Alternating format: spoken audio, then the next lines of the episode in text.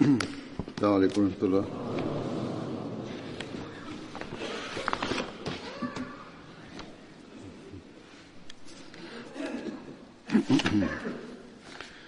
أشهد أن لا إله إلا الله وحده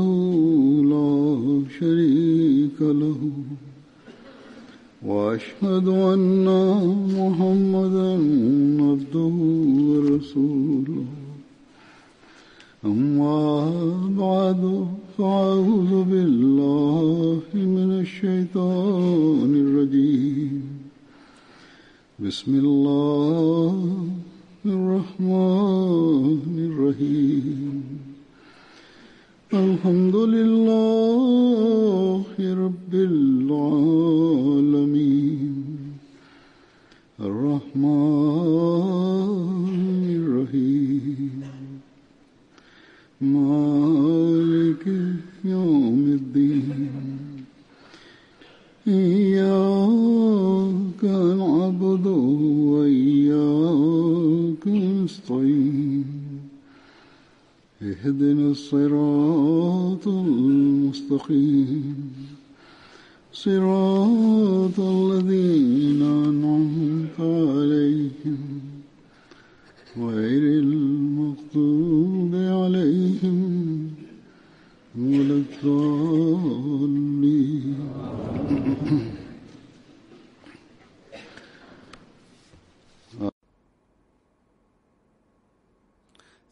ചില ബദരി സഹാബാക്കളുടെ ചരിത്രമാണ് ഞാൻ ഇന്നും പറയുന്നത് അതിൽ ആദ്യത്തെ സഹാബിയുടെ പേര് അതിർത്ത് ആമിർബിൻ റബിയ എന്നാണ്.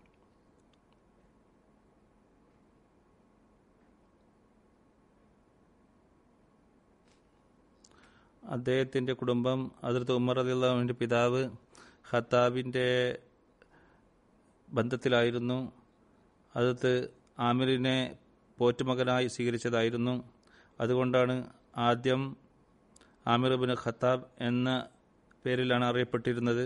എന്നാൽ വിശുദ്ധ ഖുർആാനിൽ ഓരോരുത്തരും അവരുടെ യഥാർത്ഥ പിതാവിന്റെ പേരിൽ അറിയപ്പെടണം എന്ന് കൽപ്പന വന്നപ്പോൾ ആമിർ ബിൻ ഖത്താബ് എന്നതിന് പകരം ആമിർ ബിൻ റബിയ എന്ന് തന്റെ യഥാർത്ഥ പിതാവിന്റെ പേരിൽ അറിയപ്പെടുകയുണ്ടായി.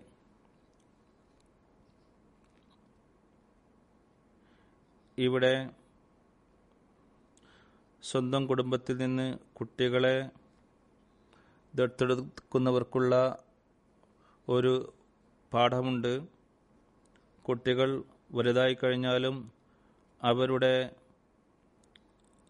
യഥാർത്ഥ പിതാവ് ആരാണെന്ന് അവർക്കറിയില്ല. തിരിച്ചറിയൽ കാർഡിലും സർട്ടിഫിക്കറ്റിലും എല്ലാം ശരിയായ പിതാവിന്റെ പേരിന് പകരം വളർത്തച്ഛന്റെ പേരാണ് ഉണ്ടാവുക. പിന്നീട് പല പ്രശ്നങ്ങളും ഉണ്ടാകുന്നു. അപ്പോഴാണ് ജനങ്ങൾ പരാതിപ്പെടാറുള്ളത്. അങ്ങനെ ചെയ്യണം ഇങ്ങനെ ചെയ്യണം എന്ന് പറഞ്ഞുകൊണ്ട്. അതിനാൽ അള്ളാഹുവിന്റെ വിശുദ്ധ ഖുർആന്റെ കൽപ്പന എപ്പോഴും മനസ്സിൽ പ്രവർത്തിക്കേണ്ടതാണ്. എന്നാൽ ചില സ്ഥാപനങ്ങൾ മുഖേന ദത്തെടുക്കപ്പെടാറുള്ള കുട്ടികളുടെ പിതാക്കന്മാരുടെ പേര് അവർ പറയാറില്ല അവരൊഴികെ.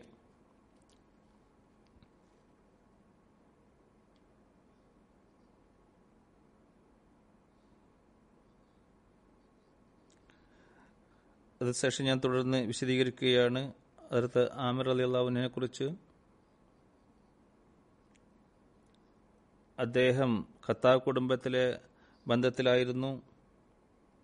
ഇത് കാരണത്താലാണ് ഉമറിന്റെയും ആബിറിന്റെയും ഇടയിൽ അവസാനം വരെ സൗഹൃദ ബന്ധം നിലനിന്നു പോകുന്നത് ഇദ്ദേഹം ആരംഭകാലത്ത് തന്നെ വിശ്വസിച്ചിരുന്നു.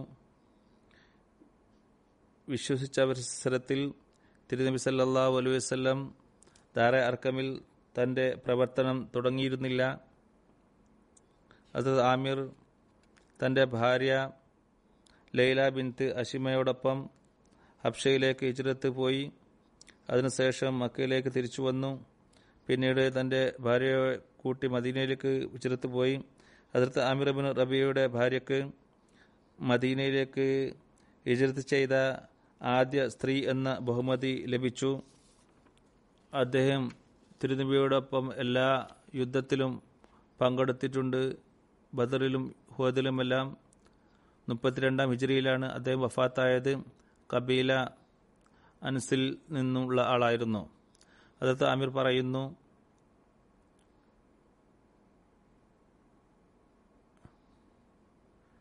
തിരുനബി സല്ലല്ലാഹു അലൈഹി വസല്ലം പറഞ്ഞു നിങ്ങളിൽ ആരെങ്കിലും ജനാസ കൊണ്ടുപോകുന്നത് കാണുകയും അതിനോടൊപ്പം പോകാൻ ഉദ്ദേശിക്കുന്നുമില്ലെങ്കിൽ ഉടനെ എഴുന്നേറ്റ് നിൽക്കുക.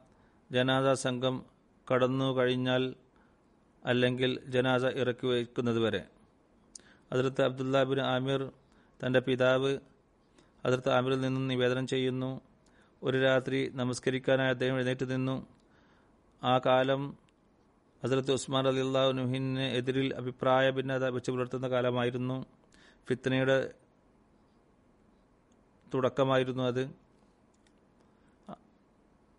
അതിർത്ത് ഉസ്മാനെതിരിൽ മുറുമുറുപ്പ് ഉണ്ടായിരുന്ന കാലമായിരുന്നു.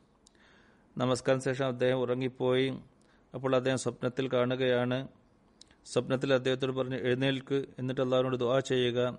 ഈ ഫിത്രിൽ നിന്ന് അള്ളാഹു നിന്നെ രക്ഷിക്കുമാരാകട്ടെ സൽവിത്രായിരിക്കുന്ന ആളുകളെ അള്ളാഹു ഇതിൽ നിന്ന് രക്ഷിച്ചിട്ടുണ്ട്. അങ്ങനെ ഹസരത്ത് അമിർബിൻ റബി എഴുന്നേറ്റു നമസ്കരിച്ചു. എന്നിട്ട് ദ്വാ ചെയ്തു.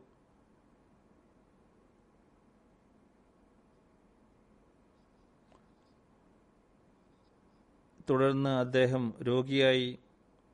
പിന്നീട് വീട്ടിൽ നിന്നും സ്വയം പുറത്തിറങ്ങാൻ അദ്ദേഹത്തിന് കഴിഞ്ഞിട്ടില്ല. അദ്ദേഹത്തിന്റെ ജനാസയാണ് വീട്ടിൽ നിന്ന് പുറത്തുപോയത്.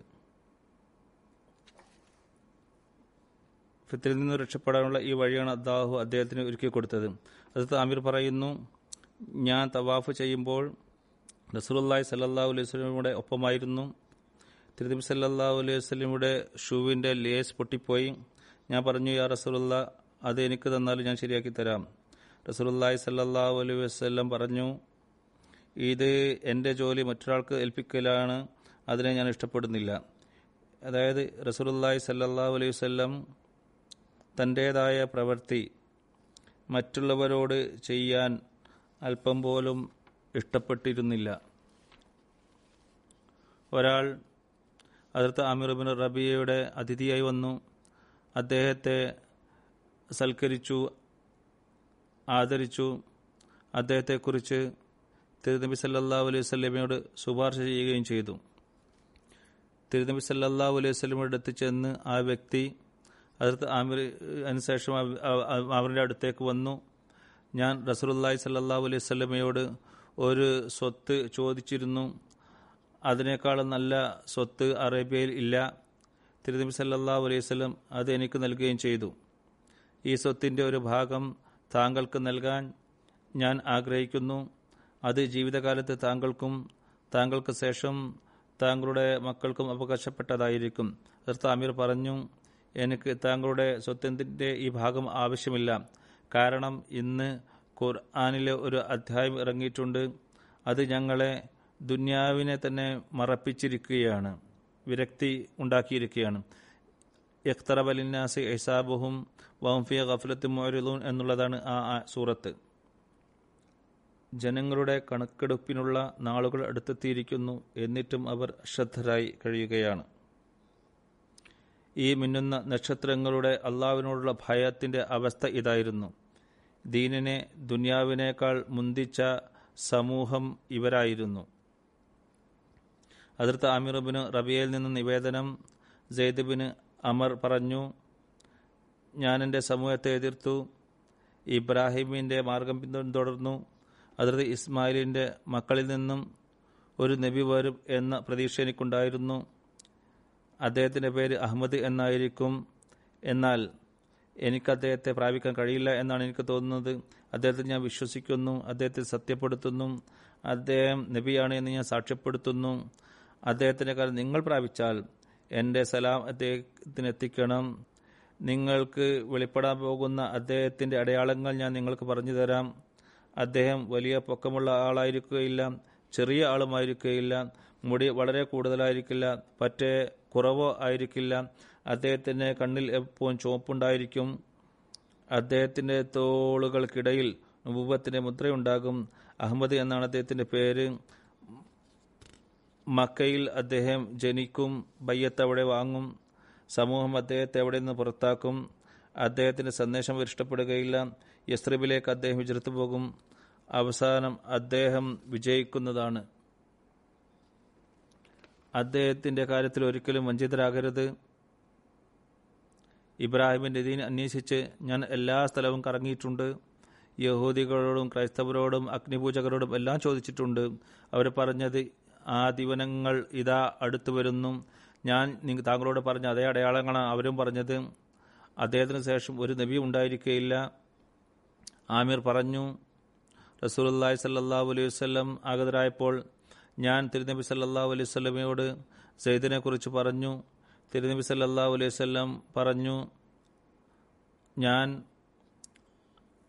അദ്ദേഹത്തെ സ്വർഗത്തിൽ കണ്ടിട്ടുണ്ട്. അദ്ദേഹം അവിടെ ആഡംബരത്തോടെ കഴിയുകയാണ്.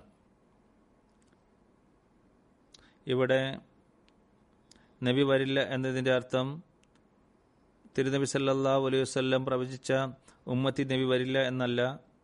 തിരുനബി സല്ലാ അലൈഹി അവസാന ശരീരത്തോടു കൂടിയ നബിയായിരിക്കും. പുതിയ ശരീരത്തൊന്നും വരില്ല. വരുന്നവർ അദ്ദേഹത്തിന്റെ ശിഷ്യസത്വത്തിൽ വരുന്നതാണ്. വിശുദ്ധ ഖുർആനിൽ നിന്നും അദീസിൽ നിന്നും ഇതാണ് നമുക്ക് മനസ്സിലാകുന്നത്. തിരുനബി സല്ലല്ലാഹു അലൈഹി വസല്ലം അതത് ആമിറിനെ അതത് യസീദ് ബിൻ മുൻസിറുമായി സാഹോദര്യ ബന്ധത്തിൽ ചേർക്കുകയുണ്ടായി. അതത് ആമിർ ബിൻ റബിയ അതിർത്ത് ഉസ്മാൻ റദിള്ളാവിന് ഷഹദത്തിന് അല്പം നാളുകൾക്ക് ശേഷമാണ് വഫാത്തായത്. രണ്ടാമത്തെ സഹാബി ഹസ്രത്ത് അഹ്റാമിബിനു മിൽഹാം. ഹസ്രത്ത് അഹ്റാമിബിനു മിൽഹാൻ അൻസാർ ഗോത്രമായ ബന് അദ്ദീബിന് നജ്ജാറു പെട്ട ആളായിരുന്നു. ബിൽഹാൻ എന്നാണ് പിതാവിന്റെ പേര്. ഹറാമിന് ബിൽഹാന്റെ മാതാവിന്റെ പേര് മലൈക്ക ബിൻത്ത് മാലിക് എന്നാണ് അദ്ദേഹത്തിന്റെ സഹോദരി ഉമ്മ സുലൈം. അതിർത്ത് തൽഹ അൻസാരിയുടെ ഭാര്യയും അതിർത്ത് അനസുബിന് മാലിക്കിൻ റലിയുള്ളാവിന്റെ മാതാവുമായിരുന്നു. രണ്ടാമത്തെ സഹോദരി അതിർത്ത് ഉമ്മ ഹറാം അതിർത്ത് ഉബാദ ബിനു സാബിദ് റലിയുള്ളാവിന്റെ ഭാര്യയായിരുന്നു. അതിർത്ത് ഹറാം ബിൻ ബിൽഹാൻ അതിർത്ത് അനസിന്റെ അമ്മാവനായിരുന്നു. ബദർ ഉഹദ് യുദ്ധത്തിൽ പങ്കെടുത്തിരുന്നു. ബീറെ മൗന സംഭവത്തിൽ ഷഹീദാക്കപ്പെടുകയുണ്ടായി. അതിർത്ത് അനസ് ബിൻ മാലിക് റലി അള്ളാഹുവിന് നിവേദനം ചെയ്യുന്നു. തിരുനബി സല്ലാ അലൈഹി സ്വലം അടുത്ത് വന്നു. ചിലർ തിരുനബി സല്ലാഹു അലൈഹി സ്വലം അടുത്ത് വന്നു. എന്നിട്ട് പറഞ്ഞു ഞങ്ങളുടെ കൂടെ ഖുർആാനും സുന്നത്ത് പഠിപ്പിക്കാൻ കഴിവുള്ള ആളുകളെ ഞങ്ങളെ കൂടെ അയച്ചാലും അൻസാറുകളിൽ നിന്നുള്ള എഴുപത് ആളുകളെ റസൂൽ തിരുബിനെ അവരോടൊപ്പം അയച്ചു അവർ ഖുർആന്റെ കാര്യങ്ങളായിരുന്നു. ആ കൂട്ടത്തിൽ എന്റെ അമ്മാവൻ ഹറാമും ഉണ്ടായിരുന്നു. ഇവർ ഖുർആൻ കേൾപ്പിക്കും രാത്രിയിൽ നമസ്കരിക്കും അറിവ് കരസ്ഥമാക്കും പകൽ വെള്ളം കോരിക്കൊണ്ടുവന്ന് പള്ളിയിൽ വെക്കും കാട്ടിൽ പോയി വിറയിൽ കൊണ്ട് കൊണ്ടുവരും. അങ്ങാടിയിൽ വിറ്റ് സുഫയിലുള്ളവർക്ക് വേണ്ടി ഭക്ഷണം ഒരുക്കും അതിർത്ത് അഹ്റാബിന് വിൽഹാനുമായി ബന്ധപ്പെട്ട സംഭവം ബീറെ മനുവിനുമായി ബന്ധപ്പെട്ട സംഭവം കുറച്ച് കുത്തുബൾക്ക് മുമ്പ് ഞാൻ പറഞ്ഞിരുന്നു. ഇതിനു മുമ്പുള്ള ഒന്ന് രണ്ട് കുത്തുബുകളിൽ ഞാൻ പറഞ്ഞിട്ടുണ്ട്. ഇത് സംബന്ധമായി ബുഖാരിൽ വന്ന ചില നിവേദനങ്ങൾ ഞാൻ കേൾപ്പിക്കാം അത് നേരത്തെ കേൾപ്പിക്കാത്തതാണ്. അതിർത്ത് അനസുബിന് മാലിക്കിൽ നിന്നും റിവാറ്റ് ചെയ്യുന്നു. അതിർത്ത് ഹറാമിൻ ബിൽഹാൻ ബീറെ മഊന ദിവസത്തിൽ അദ്ദേഹം അമ്പേറ്റപ്പോൾ തന്റെ രക്തം തന്റെ കയ്യിലെടുത്ത് തന്റെ മുഖത്തും ശരീരത്തും പുരട്ടിയതിനു ശേഷം പറഞ്ഞു ഫുസ്തു ബിറബിൽ കാബ കാബയുടെ നാഥനാണ് സത്യം ഞാൻ ലക്ഷ്യം കൈവരിച്ചു. അതിർത്ത് അനസ്രലിള്ളാഹുവിൽ നിന്നും നിവേദനം തിരുനബി സല്ലാ അലൈഹി വസ്ലം അടുത്ത് റയൽ സക്വാൻ സയ്യ ബനു ലൈഹാങ് ഗേത്ര ഗോത്രത്തിലെ ചിലർ വന്നു പറഞ്ഞു ഞങ്ങൾ മുസ്ലിങ്ങളായി ഞങ്ങളുടെ സമൂഹത്തെ നേരിടാൻ സഹായിക്കണമേ എന്ന് അപേക്ഷിക്കുകയുണ്ടായി. നബി സല്ലാഹു അലൈഹി വസ്ലം എഴുപത് സഹാബുക്കളെ അയച്ച് അവരെ സഹായിച്ചു. അത്ര അനസ് പറയുന്നു ഞങ്ങൾ കാരി എന്നാണ് അവരെക്കുറിച്ച് പറയാറുള്ളത്. അവർ വിറക് കൊണ്ടുവരും പകൽ രാത്രി നമസ്കരിക്കും. ആ ഗോത്രക്കാർ എഴുതുപേരെയും കൊണ്ടുപോയി. ബേറെ മൗന എന്ന സ്ഥലത്തെത്തിയപ്പോൾ ആ ഗോത്രക്കാർ അവരെ വഞ്ചിച്ചു. അങ്ങനെ എഴുപത് പേരെ വധിക്കുകയുണ്ടായി. തിരുനബി സല്ലാഹു അലൈഹി വസ്ലം ഒരു മാസം വരെ ചില നിവേദനങ്ങളിലുള്ള നാൽപ്പത് ദിവസം വരെ നമസ്കാരത്തിൽ നിന്നുകൊണ്ട് റേസ് സക്വാൻ സമീ സയ്യ ബനു റഹിയാൻ എന്നീ ഗോത്രങ്ങൾക്കെതിരെ ശാപപ്രാർത്ഥന നടത്തുകയുണ്ടായി. ഹസ്രത്ത് തനസ് പറയുന്നു കാര്യ ഷെയ്താക്ക കാരികൾ ഷെയ്താക്കപ്പെട്ടപ്പോൾ റസൂലുള്ളാഹി സല്ലല്ലാഹു അലൈഹി വസല്ലം നിന്നുകൊണ്ട് ഒരു മാസം ദ്വാ ചെയ്തു. ബുഖാരിയുള്ള മറ്റൊരു റിവായത്ത് ഇപ്രകാരമാണ് തിരുനബി സല്ലല്ലാഹു അലൈഹി വസല്ലം ഞാൻ റസൂലുള്ളാഹി സല്ലല്ലാഹു തിരുമേനിയെ ഇതിനേക്കാളും ദുഃഖിച്ച മറ്റൊരു സംഭവം എനിക്ക് ഓർമ്മയില്ല. മറ്റൊരു റിവായത്ത് അതിർത്ത് അനസിൽ നിന്നും നിവേദനം ചെയ്യുന്നു. നബി സല്ലല്ലാഹു അലൈഹി വസല്ലം റുക്കുവിന് ശേഷം എഴുന്നേറ്റ് നിന്നുകൊണ്ട് ഒരു മാസം മുഴുവനും ബനു സുലൈമിന്റെ ചില ഗോത്രക്കാർക്ക് വേണ്ടി ദുവാ ചെയ്തുകൊണ്ടിരുന്നു. അവ പറയുന്നു തിരുനബി സല്ലാ അലൈഹി വസല്ലം എഴുപത് ആളുകൾ മുസ്ലിഖിങ്ങളുടെ അടുത്തേക്ക് അയക്കുകയുണ്ടായി. തിരുനബി സല്ലാ അലൈഹി വസ്ലം ഗോത്രം അവർക്കെതിരെ വരികയും അവരെ വധിക്കുകയും ചെയ്തു. എന്നാൽ അവർക്കും റസൂൽ തിരുമേനിക്കും ഇടയിൽ ഒരു കരാറുണ്ടായിരുന്നു. ഇതിലും വരുന്നത് ഇത്രയധികം തിരുനബി സല്ലാ അലൈഹി വസ്ലം ദുഃഖിച്ച മറ്റൊരു സംഭവം ഞാൻ കണ്ടിട്ടില്ല എന്നാണ് തുടർന്നുകൊണ്ട് റിവായത്തിൽ വരുന്നത്. മറ്റൊരു ഉദ്ധരണി ഇബിനു അഷാബിൽ നിന്നുള്ള ഒന്നാണ് ജബ്ബാർ ഇബിന് സൽമ. ഉമർ ബിൻ തുഫൈലിനോടൊപ്പം അവിടെ ഉണ്ടായിരുന്നു. പിന്നീട് അദ്ദേഹം മുസ്ലിമായി പറയുന്നു ഞാൻ ഇസ്ലാം സ്വീകരിക്കാനുള്ള കാരണം ഇതാണ്. ഞാൻ ഒരാളെ ഇരു തോളിന്റെ ഇടയിലൂടെ അമ്പെഴുതു അമ്മിന്റെ അറ്റം അദ്ദേഹത്തിന് നെഞ്ചിൽ തുളച്ചു പോകുന്നതായി ഞാൻ കണ്ടു. അപ്പോൾ ആ വ്യക്തി പറയുന്നത് ഫിസ്തു വറബിൽ കായബ എന്നുള്ളതാണ്. കായബയുടെ നാഥനെന്ന സത്യം ഞാൻ ലക്ഷ്യം നേടിയിരിക്കുന്നു എന്ന്. അപ്പോൾ ഞാൻ സ്വയം പറഞ്ഞു ഇവർ എങ്ങനെയാണ് ലക്ഷ്യം നേടിയത്? അദ്ദേഹത്തെ ഞാൻ വധിച്ചിട്ടില്ലേ? ജബ്ബാർ പറയുന്നു.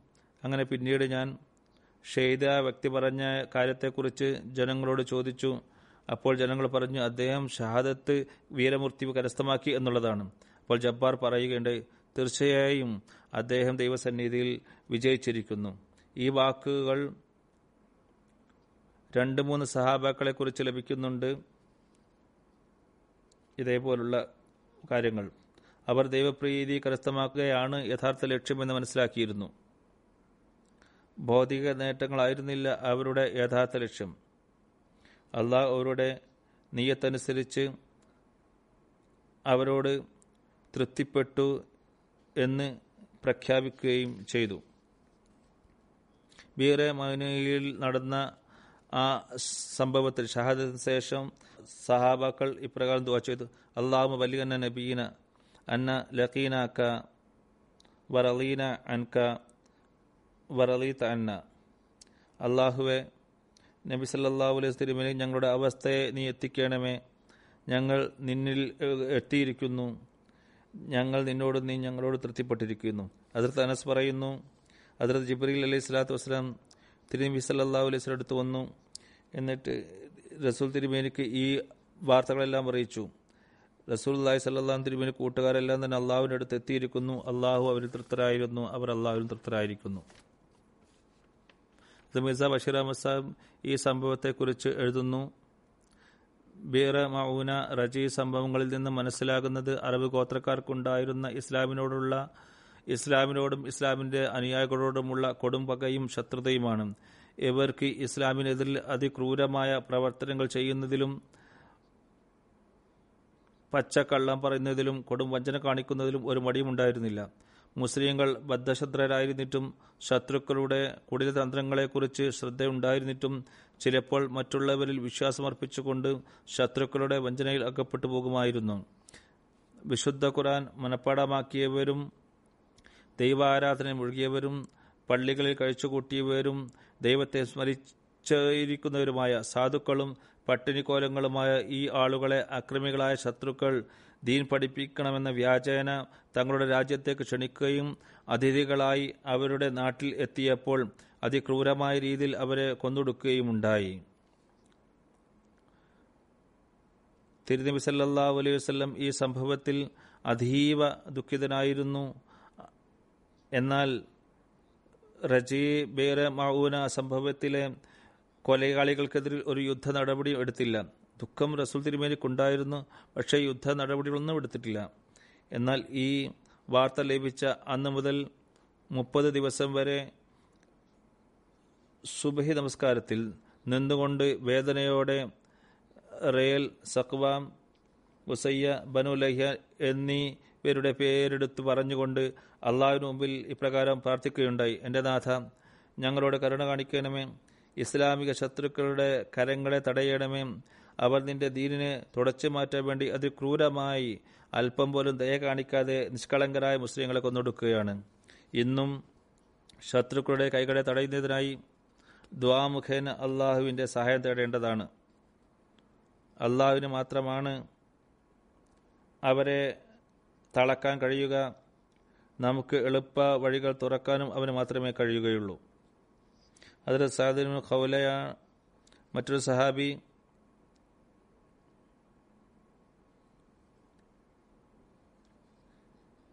ഇബിന് അബി റഹീബിന് അബ്ദുൽ ഉസ്സയുടെ സ്വതന്ത്രനാക്കപ്പെട്ട അടിമയാണ് എന്നാണ് ചിലർ അദ്ദേഹത്തെക്കുറിച്ച് പറയുന്നത്.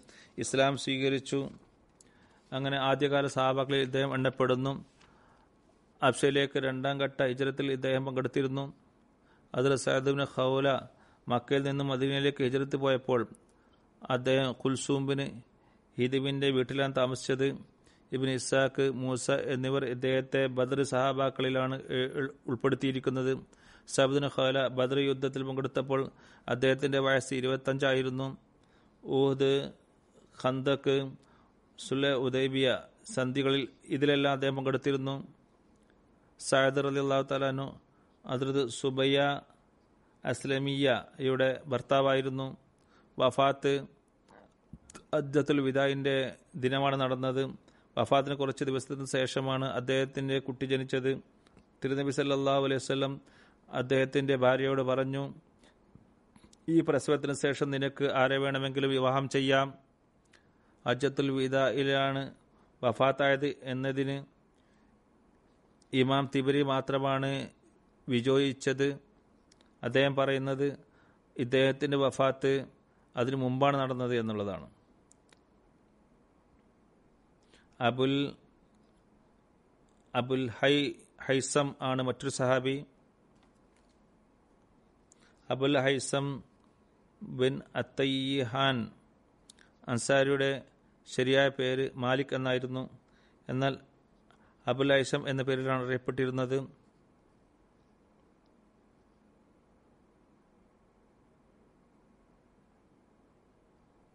അദ്ദേഹത്തിന്റെ മാതാവ് ലൈല ബിൻത്ത് അതീഖ് ബലിയി ഗോത്രത്തിൽപ്പെട്ടവരായിരുന്നു. ഔസ് ഗോത്രമായി ആയ ബലിയി. ഇവർ ബനു അബ്ദുൽ ഹൈഷ്മിന്റെ ബന്ധുക്കളായിരുന്നു. മുഹമ്മദ് ബിൻ ഉമർ പറയുന്നു അബുൽ ഹൈഷം റലിയല്ലാ താലാനു ജാലിയ കാലത്തും ബിംബാരാധനയിൽ നിന്ന് വിട്ടുനിന്ന വ്യക്തിയായിരുന്നു. അതിനെ മോശമായിട്ടാണ് കണ്ടിരുന്നത്.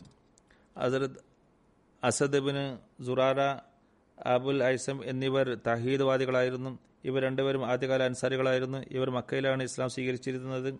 ചിലർ പറയുന്നത് ബയ്യത്ത് ഉക്ബ ഊലയിൽ ആണ് അസറദ് അസദബിന് സുറാറ ആറ് പേരോടൊപ്പം മക്കയിൽ നിന്നും വിശ്വസിച്ച് മദീനിൽ വന്നപ്പോൾ അബുൽ ഹൈസമിനെ ഇസ്ലാമിലേക്ക് ക്ഷണിച്ചും അദ്ദേഹം ആദ്യമേ തന്നെ ഇങ്ങനെയുള്ള മതത്തെ അന്വേഷിച്ചു കൊണ്ടിരിക്കുന്ന ആളായിരുന്നു. ഉടനെ ഇസ്ലാം സ്വീകരിച്ചും ബൈത്ത് ഒക്ബ ഊല ഈ സന്ദർഭത്തിൽ പന്ത്രണ്ട് പേർ മക്കയിൽ ചെന്നപ്പോൾ അതിൽ ഇദ്ദേഹം ഉണ്ടായിരുന്നു. മക്കയിൽ ചെന്ന് തിരുനബി സല്ലാ അലൈഹി സ്വലം കയ്യിൽ ബൈത്ത് ചെയ്യുകയുണ്ടായി. സീറത്തുൽ ഖാത്തബ് നബിയിൽ അതത് മിർസ ബഷീർ അഹമ്മദ് സാബിദ് ഈ സംബന്ധമായി എഴുതുന്നു. തിരുനബി സല്ലാഹു അലൈഹി വസ്ലം ജനങ്ങളിൽ നിന്നെല്ലാം മാറി ഒരു താഴ്വരയിൽ പോയി അവരെ കണ്ടു. അവർ മദീനയുടെ അവസ്ഥയെക്കുറിച്ച് പറയുകയുണ്ടായി. ഇപ്രാവശ്യം എല്ലാവരും തിരുനബി സല്ലാഹു അലൈഹി കയ്യിൽ ബയ്യത്ത് ചെയ്തു. ഈ ബയ്യത്ത് മദീനയിൽ ഇസ്ലാം സ്ഥാപിക്കുന്ന സ്ഥാപക ശിലയായിരുന്നു. ആ കാലത്ത് വാളുകൊണ്ടുള്ള യുദ്ധം നിർബന്ധമായിരുന്നില്ല. അതിനാൽ തിരുനബി സല്ലാഹു അലൈഹി വസ്ലം അവരോട് ബയ്യത്ത് വാങ്ങിയത് ഇപ്രകാരമായിരുന്നു. അതായത് ജഹാദ് അവസാ നിർബന്ധമായതിനു ശേഷം സ്ത്രീകളോട് ബയ്യത്ത് വാങ്ങുന്ന അതേ വാക്കുകൾ. അത് ഞങ്ങൾ അള്ളാഹുവിന് ഏകനാണെന്ന് അംഗീകരിക്കുന്നു ചിർക്ക് ചെയ്യില്ല കളവ് ചെയ്യില്ല വ്യഭിചാരത്തിൽ അകപ്പെടില്ല ആരെയും കൊല്ലില്ല ആരെക്കുറിച്ചും കറ്റുകെട്ട് നടത്തില്ല. എല്ലാ സൽപ്രവൃത്തിയിലും താങ്കളെ അനുസരിക്കുന്നതാണ്. ബയ്യത്തിന് ശേഷം തിരുനബി സല്ലാ അലൈവല്ലം പറഞ്ഞു നിങ്ങൾ സത്യസന്ധതയോടുകൂടി അടിയുറച്ച് ഈ പ്രതിജ്ഞ നിലനിന്നാൽ സ്വർഗം നിങ്ങൾക്ക് ലഭിക്കുന്നതാണ്. എന്നാൽ ബലഹീനത കാണിച്ചാൽ നിങ്ങളുടെ കാര്യം അള്ളാവിന്റെ പക്കലാണ്. അവൻ എന്താണോ ഉദ്ദേശിക്കുന്നത് ചെയ്യുന്നതാണ്. ഈ ബയ്യത്തിനെ ചരിത്രത്തിൽ ബയ്യത്തെ ഒക്കെ ഊല എന്നാണ് അറിയപ്പെടുന്നത്.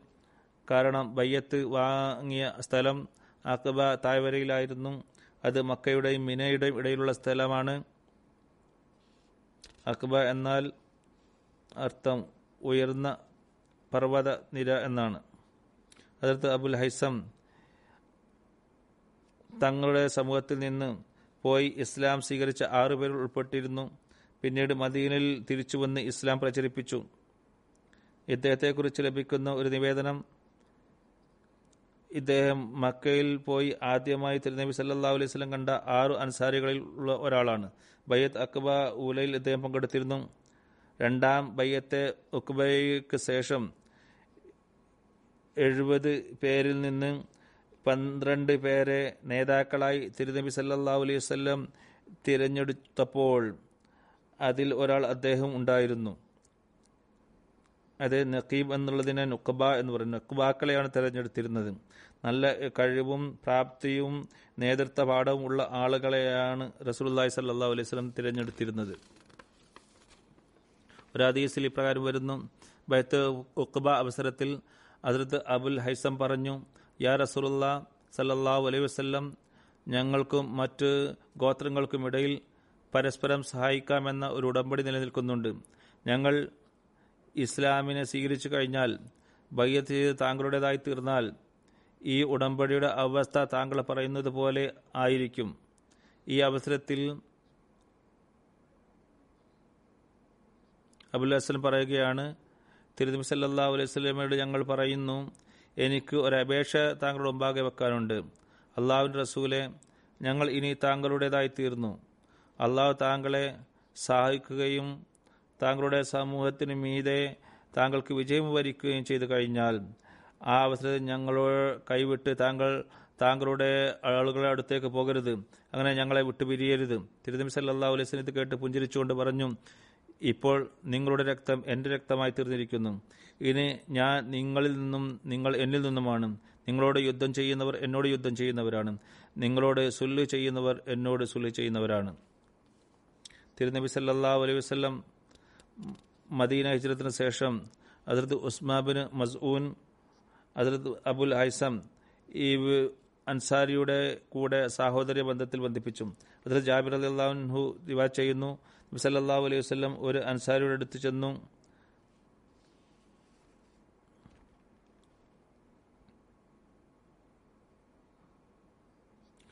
അദ്ദേഹത്തിന്റെ ഒരു കൂട്ടുകാരനും കൂടെ ഉണ്ടായിരുന്നു. നബി സല്ലാഹു അലൈഹി വസ്ലം അവിടെ ചെന്ന് പറഞ്ഞു വെള്ളമുണ്ടെങ്കിൽ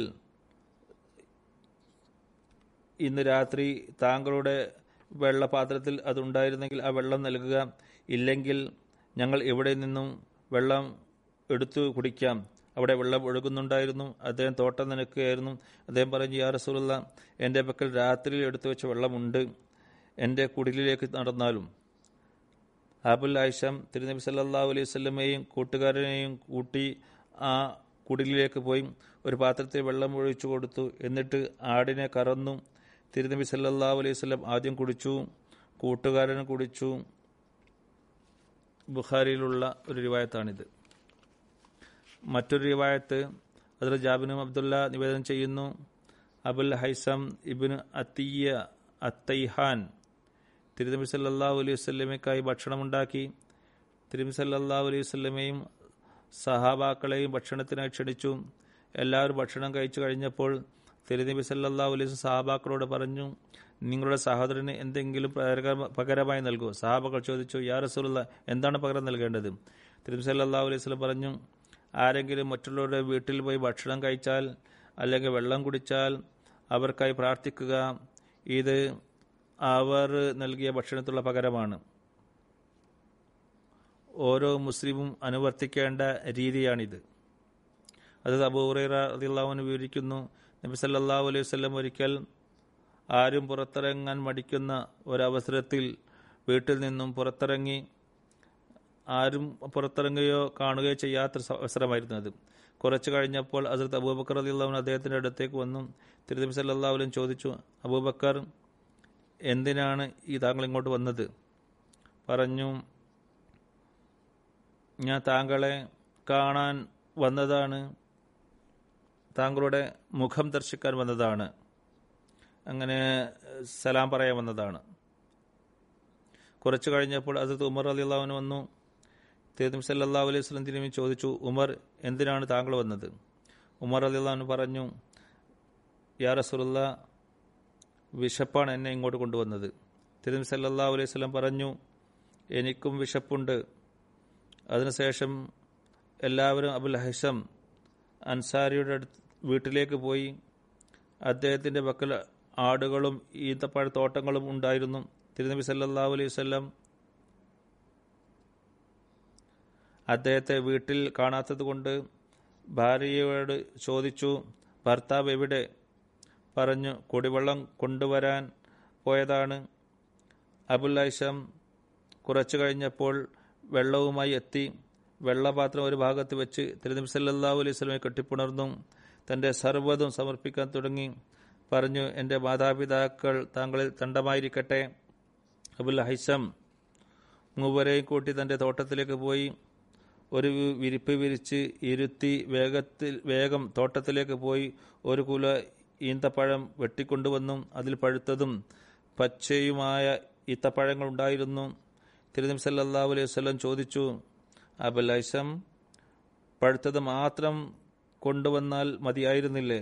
പറഞ്ഞു പൂർണമായും എന്തിനാണ് ഒരു കൊല തന്നെ എടുത്തു കൊണ്ടുവന്നത്? അപ്പോൾ പറഞ്ഞു യാ റസൂലുള്ള താങ്കളും ഇഷ്ടപ്രകാരം എന്താണ് വേണ്ടത്? അത് തിന്ന തിന്നട്ടെ എന്ന് കരുതിക്കൊണ്ടാണ് ഞാൻ അങ്ങനെ ചെയ്തത് തിരുമി അലൈഹി സ്വലം അബൂബക്കർ ഉമർ എന്നിവരെല്ലാം ഈ ഈത്തപ്പഴം തിന്നു വെള്ളം കുടിച്ചു. അതിനുശേഷം തിരുനബി സല്ലാ അലൈഹി സ്വലം പറഞ്ഞു ഈ അനുഗ്രഹങ്ങളെക്കുറിച്ച് ഖിയാമ നാളിൽ നിങ്ങൾ ചോദിക്കപ്പെടുന്നതാണ്. ഞാൻ അള്ളാഹുവിന്റെ പേരിൽ സത്യം ചെയ്തുകൊണ്ട് പറയുന്നു. തണുത്ത തണൽ ശീതള പാനീയം ഈത്തപ്പഴങ്ങൾ അതിനുശേഷം അബുലേഷം അവർക്ക് ഭക്ഷണം തയ്യാറാക്കാനായി എഴുന്നേറ്റു. തിരുനബി സല്ലാ അലൈഹി സ്വലം പറഞ്ഞു പാലുള്ള ആടിനെ അറുക്കരുത്. അപ്പോൾ അദ്ദേഹം ഒരു ആട്ടിൻകുട്ടിയെ അറുത്തും അത് പാകം ചെയ്ത് തിരുനബി സല്ലാ അലൈഹി അടുത്തേക്ക് കൊണ്ടുവന്നു. എല്ലാവരും അത് ഭക്ഷിച്ചു. തിരുനബി സല്ലാ അലൈഹി സ്വലം പറഞ്ഞു നിങ്ങളുടെ അടുക്കൽ വല്ല സേവകനുമുണ്ടോ? വേലക്കാരനുമുണ്ടോ? അബുൽ ഹഷാം പറഞ്ഞു ഇല്ല. ഇപ്പോൾ റസൂൽ തിരുമേനി പറഞ്ഞു ഞങ്ങളുടെ അടുത്ത് യുദ്ധ തടവുകാർ വല്ലവരും വന്നാൽ നമ്മുടെ അടുത്തേക്ക് വരണം. പിന്നീട് രണ്ട് തടവുകാർ തിരുനബി സല്ലാ അലൈഹി സ്വലം അടുത്തേക്ക് വന്നു. അപ്പോൾ അബുൽ ഹൈസം തിരുനബി സല്ലാ അലൈഹി സ്വലമയുടെ സവിധത്തിൽ ഹാജരായി. തിരുനബി സല്ലാ അലൈഹി സ്വലം പറഞ്ഞു ഇതിൽ നിന്ന് ഒരാളെ തിരഞ്ഞെടുക്കുക. അബുൽ ഹൈസം പറഞ്ഞു യാ റസൂലുള്ള താങ്കൾ തന്നെ എനിക്കായി ഒന്നിനെ തിരഞ്ഞെടുത്താലും. തിരുനബി സല്ലാ അലൈഹി സ്വലം പറഞ്ഞു അഭിപ്രായം ആരോടാണ് ചോദിക്കുന്നത്? അവർ വിശ്വസ്തനായിരിക്കണം. ഇക്കാര്യം എല്ലാവരും കുറിച്ചു വെക്കേണ്ടതാണ്. ആരോടാണ് അഭിപ്രായം ചോദിക്കപ്പെടേണ്ടത്? അവർ വിശ്വാസിതരായിരിക്കണം അതുകൊണ്ട് ശരിയായ അഭിപ്രായമാണ് പറയേണ്ടത്. അപ്പോൾ റസൂൽ തിരുമേനി പറഞ്ഞു ഈ ഖാദിബിനെ നിങ്ങൾ എടുത്തോ എന്ന് പറഞ്ഞു. ഇദ്ദേഹം ഇവാ ചെയ്യുന്നത് ഞാൻ കണ്ടിട്ടുണ്ട്. അതായത് അദ്ദേഹത്തെക്കുറിച്ചുള്ള ഗുണമായി എടുത്തു പറഞ്ഞത് ഇദ്ദേഹം അള്ളാഹിന് ഓർക്കുന്ന ആളാണ്. ഇദ്ദേഹത്തിന്റെ അകത്ത് നന്മയുണ്ട് എന്നുള്ളതാണ്. നല്ല രീതിയിൽ അദ്ദേഹത്തോട് പെരുമാറണം എന്ന് ഉപദേശിക്കുകയും ചെയ്തു. അതിർത്ത് അഭിഷാം തന്റെ ഭാര്യയുടെ അടുത്തേക്ക് ഇദ്ദേഹത്തെയുമായി കൊണ്ടുപോയി തിരുനബി സല്ലാ അലൈഹി ഉപദേശം കേൾപ്പിക്കുകയുണ്ടായി. ഭാര്യ പറഞ്ഞു നീ ഉപദേശം അനുസരിച്ച് നിങ്ങൾക്ക് പ്രവർത്തിക്കാൻ കഴിയുകയില്ല. റസൂലുള്ളാഹി സല്ലാ അലൈഹി സ്വലം നൽകിയിരിക്കുന്ന ഈ ഉപദേശം നല്ല രീതിയിൽ അവരോട് പെരുമാറണമെന്നാണ് പറഞ്ഞിരിക്കുന്നത്. സ്ത്രീയാണ് നിങ്ങൾ ശ്രദ്ധിച്ചു നോക്കുക. ആ വീട്ടിലാണെങ്കിൽ ഒരു വേലക്കാരോ ആരും തന്നെ ഇല്ല. കിട്ടിയതിനെ സംബന്ധിച്ച് തന്നെ എന്താണ് അവർ പറയുന്നതും അവരുടെ നിലവാരം എന്താണ് നോക്കുക. ഉടൻ തന്നെ അദ്ദേഹത്തിന്റെ ഭാര്യ പറയുകയാണ് അദ്ദേഹത്തോടുള്ള കടവ് നിറവേറ്റണമെങ്കിൽ നീ ഉടനെ അദ്ദേഹത്തെ നിങ്ങൾ ഉടനെ അദ്ദേഹത്തെ സ്വതന്ത്രനാക്കണമെന്ന്. അപ്പോഴാണ് നിങ്ങൾ കടമ നിറവേറ്റാൻ സാധിക്കുകയുള്ളൂ. ഉടനെ തന്നെ അദ്ദേഹം അബുലേശം അദ്ദേഹത്തെ സ്വതന്ത്രനാക്കുകയുണ്ടായി. ഇതാണ് യഥാർത്ഥത്തിൽ സഹാബ കൂടെ പ്രവർത്തന രീതി. അത് അബുൽ ഹൈസം ബദർ ഉഹദ് ഖന്തക്ക് തുടങ്ങിയ എല്ലാ യുദ്ധങ്ങളിലും തിരുനബിയോടൊപ്പം പോയിട്ടുണ്ട്. മൂത്ത യുദ്ധത്തിൽ അബ്ദുല്ലാബിൻ റബായുടെ ഷഹാദത്തിന് ശേഷം തിരുമി സല്ലാഹു അലൈഹി വസ്ലം ഹസരത്ത് അബുൽ ഹൈസമിനെ ഈന്തപ്പഴത്തിന്റെ കണക്കെടുക്കാനായി ഖൈബറിലേക്ക് അയച്ചു. തിരുനബി സല്ലാഹു അലൈഹി വസ്ലമിയുടെ വഫാത്തിന് ശേഷം അതിർത്ത് അബൂബക്കർ സിദ്ദിഖ് റളിയല്ലാഹു വൻഹു അദ്ദേഹത്തെ ഖൈബറിലേക്ക് അയക്കാൻ തീരുമാനിച്ചപ്പോൾ അദ്ദേഹം ക്ഷമാപണം നടത്തുകയാണ് ചെയ്തത്. തിരുനബി സല്ലല്ലാഹു അലൈഹി വസല്ലമയുടെ കാലത്ത് താങ്കൾ ഹൈബറിലേക്ക് ഇതിനായി പോകാറുണ്ടായിരുന്നില്ലേ എന്ന് ചോദിച്ചപ്പോൾ പറഞ്ഞു ഞാൻ തിരുനബി സല്ലല്ലാഹു അലൈഹി വസല്ലം പറഞ്ഞതനുസരിച്ച് ഖൈബറയിലെ തോട്ടത്തിൽ പോയി പഴങ്ങളുടെ കണക്ക് പരിശോധിക്കാറുണ്ടായിരുന്നു. തിരിച്ചു വന്നാൽ റസൂലുള്ളാഹി സല്ലല്ലാഹു അലൈഹി വസല്ലം എനിക്കായി പ്രാർത്ഥിക്കാറുണ്ടായിരുന്നു. അപ്പോൾ അദ്ദേഹത്തിന്റെ തിരുനബിയെക്കുറിച്ചുള്ള ഓർമ്മ അദ്ദേഹത്തിന് വരികയും അദ്ദേഹത്തെ അസ്വസ്ഥമാക്കുകയും ചെയ്തു. ഒരു വൈകാരിക അവസ്ഥയായിരുന്നു ഇത്. ഇത് കേട്ടപ്പോൾ അബൂബക്കർ അലിള്ളവനു അദ്ദേഹത്തെ അയച്ചില്ല. ഒരു പ്രത്യേക വൈകാരിക അവസ്ഥ ആയതുകൊണ്ടാണ് അദ്ദേഹം ക്ഷമാപണം നൽകിയത്. അതല്ലാതെ എപ്പോഴും അനുസരിക്കുന്നവരായിരുന്നു ഇവർ. ഒരിക്കലും ആജ്ഞകളെ ലംഘിക്കാറുണ്ടായിരുന്നില്ല. ഇതെല്ലാം കേട്ടതിന് ശേഷം ഹസരത്ത് അബൂബക്കർ വീണ്ടും കൽപ്പിച്ചിരുന്നുവെങ്കിൽ അദ്ദേഹം തീർച്ചയായും പോകുമായിരുന്നു. ഹസരത്ത് അബൂബക്കർ അലി അള്ളാഹു അദ്ദേഹത്തോട് വീണ്ടും കൽപ്പിക്കാതിരിക്കുന്നത് തന്നെ വ്യക്തമാക്കുന്നത്. അപ്പോഴുള്ള സാഹചര്യം അദ്ദേഹത്തിന് മനസ്സിലാകുകയും അദ്ദേഹത്തിന്റെ വികാരം ഉൾക്കൊണ്ടുകൊണ്ട് അദ്ദേഹത്തെ പറഞ്ഞയക്കാതിരിക്കുകയുമാണ് ചെയ്തത്. അത് ഉമർ അലി അള്ളാഹു ഖൈബറിലെ യഹൂദികളെ നാടുകടത്തിയതിനു ശേഷം യഹൂദികളുടെ വിളകൾ വിലയെടുക്കുന്ന വിള വിലയിടുന്നതിനായി ആളുകളെ അതിർത്ത് ഉമർ അലി അള്ളാഹുൻ അയച്ചു. അത് ഉമർ അലി അള്ളാഹുനും അതിർത്ത് അബുൽ ഹൈസൻ അതിർത്ത് ഫർമ ബിൻ അമർ അതിർത്ത് സയ്യിദ് ബിൻ സാബിദ് എന്നിവരെയാണ് അയച്ചത്. അവർ അവിടെ പോയി അവിടെ വില നിശ്ചയിച്ചു ഹൈബർകാർക്ക് അതിന്റെ പകുതി വില ഉമർ അലി അള്ളാഹു നൽകുകയുണ്ട്. അൻപതിനായിരം ദ്രഹ്മിനേക്കാളും കൂടുതലായിരുന്നു അത്. ഇവിടെ നോക്കുക ഉമർ അലി അള്ളാഹുവിന്റെ കാലത്ത് അദ്ദേഹം ഖൈബറിലേക്ക് പോയിരുന്നു. തിരുനബി സല്ലാവിന്റെ വഫാത്തിന് തൊട്ടു മുമ്പുണ്ടായിരുന്ന ആ അവസ്ഥയായിരുന്നില്ല അത്. അപ്പോൾ ഇതിൽ നിന്ന് മനസ്സിലാക്കുന്നത് അവർക്ക് പോകാൻ തടസ്സമുണ്ടായിരുന്നില്ല കൽപ്പന അനുസരിക്കുകയും ചെയ്തു. അസ്സലാമു അലൈക്കും എന്നുള്ളതിനെ കുറിച്ച് ഒരു റിവായത്ത് ഇദ്ദേഹത്തിൽ നിന്ന് വരുന്നുണ്ട്. അത് അബുൽ ഹൈസം റലിയല്ലാഹു എന്ന് പറയുന്നു. നബി സല്ലല്ലാഹു അലൈഹി വസല്ലം പറഞ്ഞു ആരാണ് അസ്സലാമു അലൈക്കും എന്ന് പറയുന്നത്? അവർക്ക് പത്ത് നന്മകൾ ലഭിക്കുന്നതാണ്. അസ്സലാമു അലൈക്കും വറഹമത്തുള്ള എന്നാരാണ് പറയുന്നത്? അവർക്ക് ഇരുപത് നന്മകൾ ലഭിക്കുന്നതാണ്. അസ്സലാമു അലൈക്കും വറഹമത്തുല്ലാഹി വബറക്കാത്തുഹു എന്നാരാണ് പറയുന്നത്? അവർക്ക് മുപ്പത് നന്മകൾ ലഭിക്കുന്നതാണ്. അതത് അബുൽ ഹൈസൻ റലിള്ളാഹുവിന്റെ വഫാത്തിനെ കുറിച്ച് വിവിധ നിവേദനങ്ങൾ വരുന്നു. അതിർത്ത് ഉമർ അലിയുടെ കാലത്താണ് അദ്ദേഹം വഫാത്തായത് എന്നാണ് പറയപ്പെടുന്നത്. ചിലർ പറയുന്നത് ഇരുപത് ഇരുപത്തിയൊന്ന് ഹിജ്രിയിലാണ് നടന്നത് എന്നുള്ളതാണ്. സിഫി യുദ്ധത്തിൽ ഇരുപത്തേഴാം ഹിജ്രിയിൽ അതിർത്ത് അലി അലിഹുവിന്റെ സേനയിൽ ചേർന്ന് യുദ്ധത്തിലാണ് വഫാത്തായത് എന്നുള്ളതാണ്. ഇതായിരുന്നു ആ സഹാബാക്കളുടെ ചരിത്രം. അവർ നമുക്കായി മഹത്തായ മാതൃകൾ സമർപ്പിച്ചു. പല കാര്യങ്ങളെക്കുറിച്ച് നമുക്ക് അറിവ് നൽകുകയും ചെയ്തു അള്ളാഹ് ഇവരുടെ പദവികൾ ഉയർത്തുമാറാകട്ടെ. ജുമാ നമസ്കാരത്തിന് ശേഷം രണ്ട് ജനാസ കായബ് ഞാൻ നമസ്കരിപ്പിക്കുന്നതാണ്. ഒന്നാമത്തെ ജനാസ മുക്കറം സാഹിബ്സാദ മിർസ മജീദ് അഹമ്മദ് സാഹിബ് മിർസ ബഷീർ അഹമ്മദ് സാഹിബ് അലിന്റെ മകനാണ്. പതിനാല് ഓഗസ്റ്റ് തൊണ്ണൂറ്റിനാലാം വയസ്സിൽ വഫാത്തായി. ഇന്നാലില്ലായ് വൈന്നായിലെ റാജുവിൻ ഹൃദയ ശസ്ത്രക്രിയ അമേരിക്കയിൽ രണ്ടായിരത്തിൽ നടന്നിരുന്നു. പിന്നീട് വാതരോഗം പിടിപെട്ടു. അതിനുശേഷം രോഗശയ്യയിൽ തന്നെയായിരുന്നു. പതിനെട്ട് ജൂലൈ ആയിരത്തി തൊള്ളായിരത്തി ഇരുപത്തിനാലിൽ അസരത്ത് മിർസ ബഷീർ അഹമ്മദ് സാഹിബ് മുക്കറം സർവ സുൽത്താന സാഹിബ ബിൻത്ത് ഗുലാം പിഷാബരി ദമ്പതികളിൽ നിന്നാണ് ഇദ്ദേഹം കാതിയാനിൽ ജനിച്ചത്. പ്രാരംഭ വിദ്യാഭ്യാസ കാദിയൻ കരസ്ഥമാക്കി. താലിമുൽ ഇസ്ലാം ഹൈസ്കൂളിൽ വെച്ച് മെട്രിക് വിജയിച്ചും ആയിരത്തി തൊള്ളായിരത്തി നാൽപ്പത്തി ഒമ്പതിൽ ഗവൺമെന്റ് കോളേജ് ലാഹോറിൽ എം എസ് ടിയിൽ ഉന്നത വിജയം കരസ്ഥമാക്കി. ഇദ്ദേഹം വിജയിച്ചപ്പോൾ അതിർത്ത് മിർസ ബഷീർ അഹമ്മദ് സൗർ അലി ജനങ്ങൾ അനുമോദനങ്ങൾ അയക്കുകയുണ്ടായി. അദ്ദേഹം അതിനെ നന്ദി രേഖപ്പെടുത്തിക്കൊണ്ട് പറഞ്ഞു വിശ്വാസികളുടെ ജമാഅത്ത് സന്തോഷവേളകളിലും സന്താപാവസരങ്ങളിലും മറ്റുള്ളവരെ ആശ്രയിച്ചാണ് നിലനിൽക്കുന്നത്. മറ്റുള്ളവരുടെ ആശ്രയത്തിൽ സംതൃപ്തിയും ആശ്വാസവും കൈരസ്ഥമാക്കുകയും ചെയ്യുന്നു. ജമാഅത്ത് എന്ന വീക്ഷണത്തിന്റെ കേന്ദ്രബിന്ദു ഇതാണ്. തുടർന്ന് ഇതൊന്നും എനിക്ക് സുഹൃത്തുക്കളോട് അപേക്ഷിക്കാനുള്ളത് ഈ സന്തോഷത്തിൽ പങ്കാളികളാകുന്നതോടൊപ്പം തന്നെ മിയ അസീസ് മജീദ് അഹമ്മദ് സാഹിബിനും അറിവിന്റെ ബാഹ്യമായ സ്ഥാനം കരസ്ഥമാക്കാൻ അള്ളാഹു അവസരം നൽകിയതുപോലെ അവന് യഥാർത്ഥ ജ്ഞാനം അള്ളാഹു നൽകുമാറാകട്ടെ. അതിനുവേണ്ടി അതനുസരിച്ച് പ്രവർത്തിക്കുകയും ചെയ്യുമാറാകട്ടെ എന്ന് പ്രാർത്ഥിക്കുക. അതാണ് നമ്മുടെ ജീവിതത്തിന്റെ യഥാർത്ഥ ലക്ഷ്യം. മിസ മജീദ അഹമ്മദ് സാഹിബ് സ് മെയ് ഏഴ് ആയിരത്തി തൊള്ളായിരത്തി നാൽപ്പത്തി ആറിൽ ജീവിതം വഖഫ് ചെയ്തു. പഠനം തുടരുകയും ചെയ്തു. ഡിസംബർ ആയിരത്തി തൊള്ളായിരത്തി നാൽപ്പത്തി ഒമ്പതിൽ ജാമ്യത്തിൽ മുബഷറിൽ പ്രവേശിച്ചു. ജൂലൈ ആയിരത്തി തൊള്ളായിരത്തി അൻപത്തിനാലിൽ ജാമ്യ പാസായി നിക്കാഹ് ഇരുപത്തിയെട്ട് ഡിസംബർ ആയിരത്തി തൊള്ളായിരത്തി അൻപതിൽ ജൽസാസാലയുടെ മൂന്നാം ദിവസം സാഹിബ്സാദി ഖുദിസിയ ബിയാൻ സാഹിബ ബിൻത്ത് ഹസ്രത്ത് നവാബ് അബ്ദുൽ ഖാൻ സാഹിബിനോടൊപ്പം നടന്നു. ആയിരത്തി തൊള്ളായിരത്തി ഹസ്രത്ത് ഖലീഫത്തുൽ മസീർ സാനിയാണ് നിക്കാഹ് വിളംബരപ്പെടുത്തിയത്. മൂത്ത മകൾ നുസ്രത് ജഹാൻ സാഹിബ മിർസ നസീർ അഹമ്മദ് സാഹിബ് താരിഖ് മിർസ ബഷീർ അഹമ്മദ് സാഹിബിന്റെ പേരക്കുട്ടിയുടെ ഭാര്യയാണ്.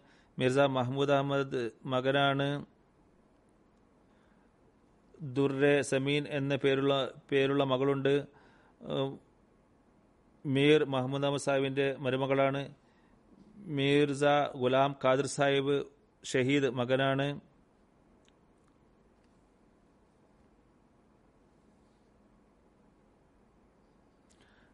അമത്തുൻ നാസിർ സാഹിബിയാണ് ഇദ്ദേഹത്തിന്റെ ഭാര്യ മീർ ദാവൂദ് അഹമ്മദ് സാഹിബിന്റെ മകളാണ്.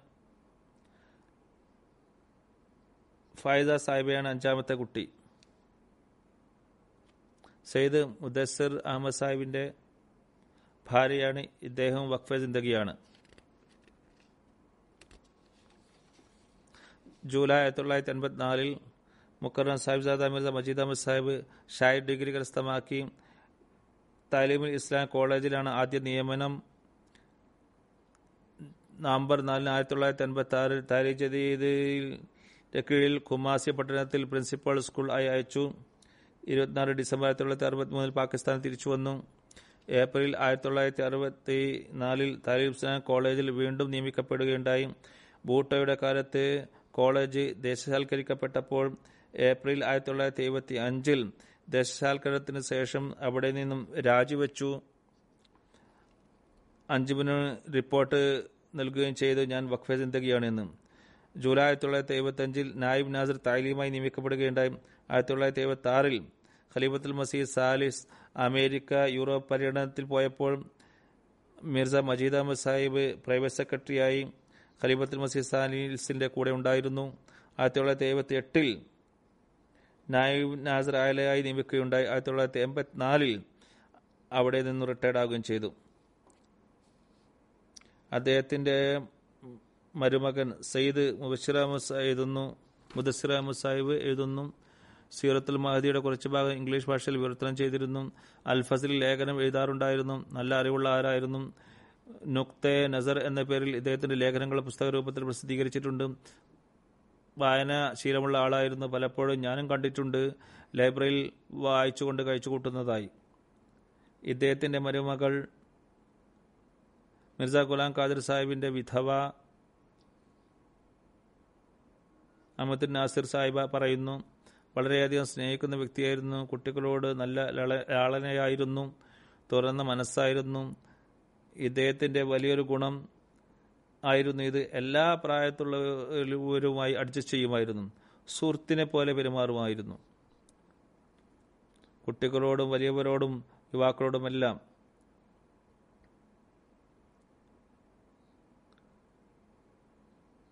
തന്റെ മകൻ മിർസ ഗുലാം ഖാദിർ സാഹിബിന്റെ ഷഹാദത്തിന് അവസരത്തിൽ വലിയ ക്ഷമ കാണിക്കുകയുണ്ടായി. ഷഹാദത്തിന് ശേഷം മിർസ മജീദ് അഹമ്മദ് സാഹിബും അദ്ദേഹത്തിന്റെ ഭാര്യയും മിർസ ഗുലാം ഖാദർ ഷഹീദ് സാഹിബിന്റെ മക്കളെ പ്രത്യേകം ശ്രദ്ധിക്കാറുണ്ടായിരുന്നു.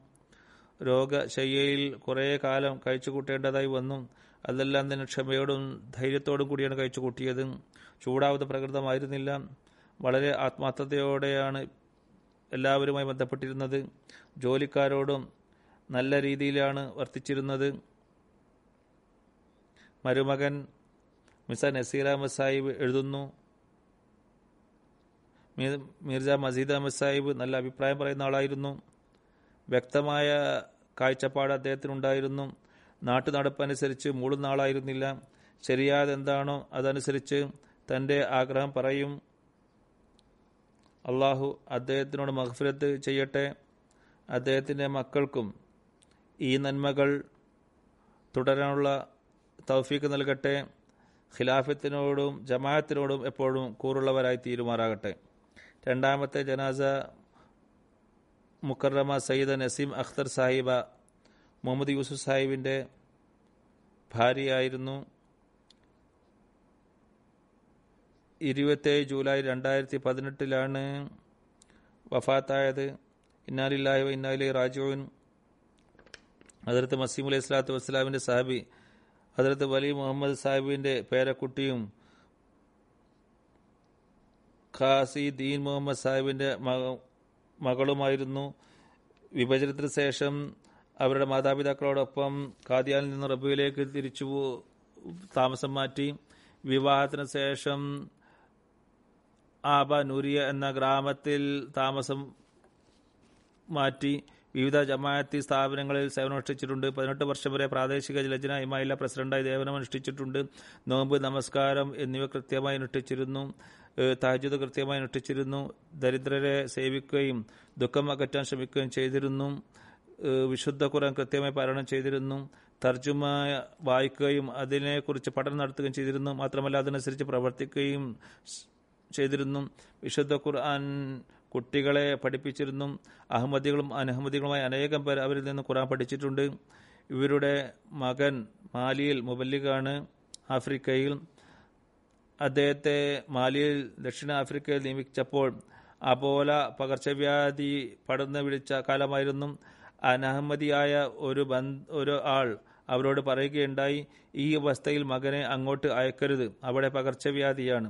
ഉടനെ തന്നെ അവർ നൽകിയ മറുപടി ഇതാണ് ഞാൻ എന്റെ രണ്ട് മക്കളെയും അത് രണ്ട് മക്കളും വഖഫെ ചിന്തകയാണ് കുറേ ദ്വാക്ക് ശേഷമാണ് ഞാൻ അള്ളാഹുവിന്റെ മാർഗത്തിൽ വഖഫ് ചെയ്തത്.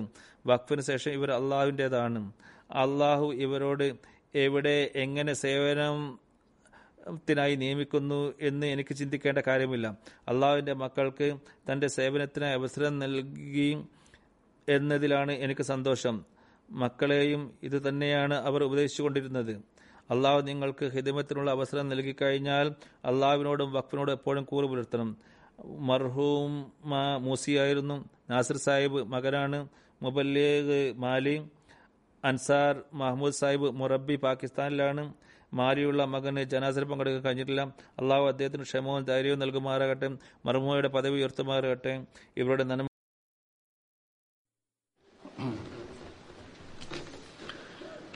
الحمد لله الحمد لله نحمده ونستعينه ونستغفره ونؤمن به ونتوكل عليه ونعوذ بالله من شرور أنفسنا ومن سيئات أعمالنا من يهده الله فلا مضل له ومن يضلل فلا هادي له.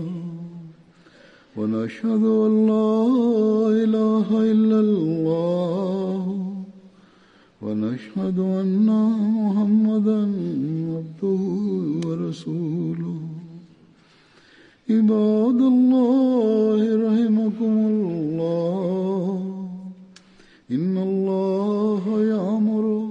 بالعدل واللسان وإيتاء ذي القربى وينهى عن الفحشاء والمنكر والبغي يعظكم لعلكم تذكرون اذكروا الله يذكركم وادعوه يستجب لكم ولذكر الله أكبر.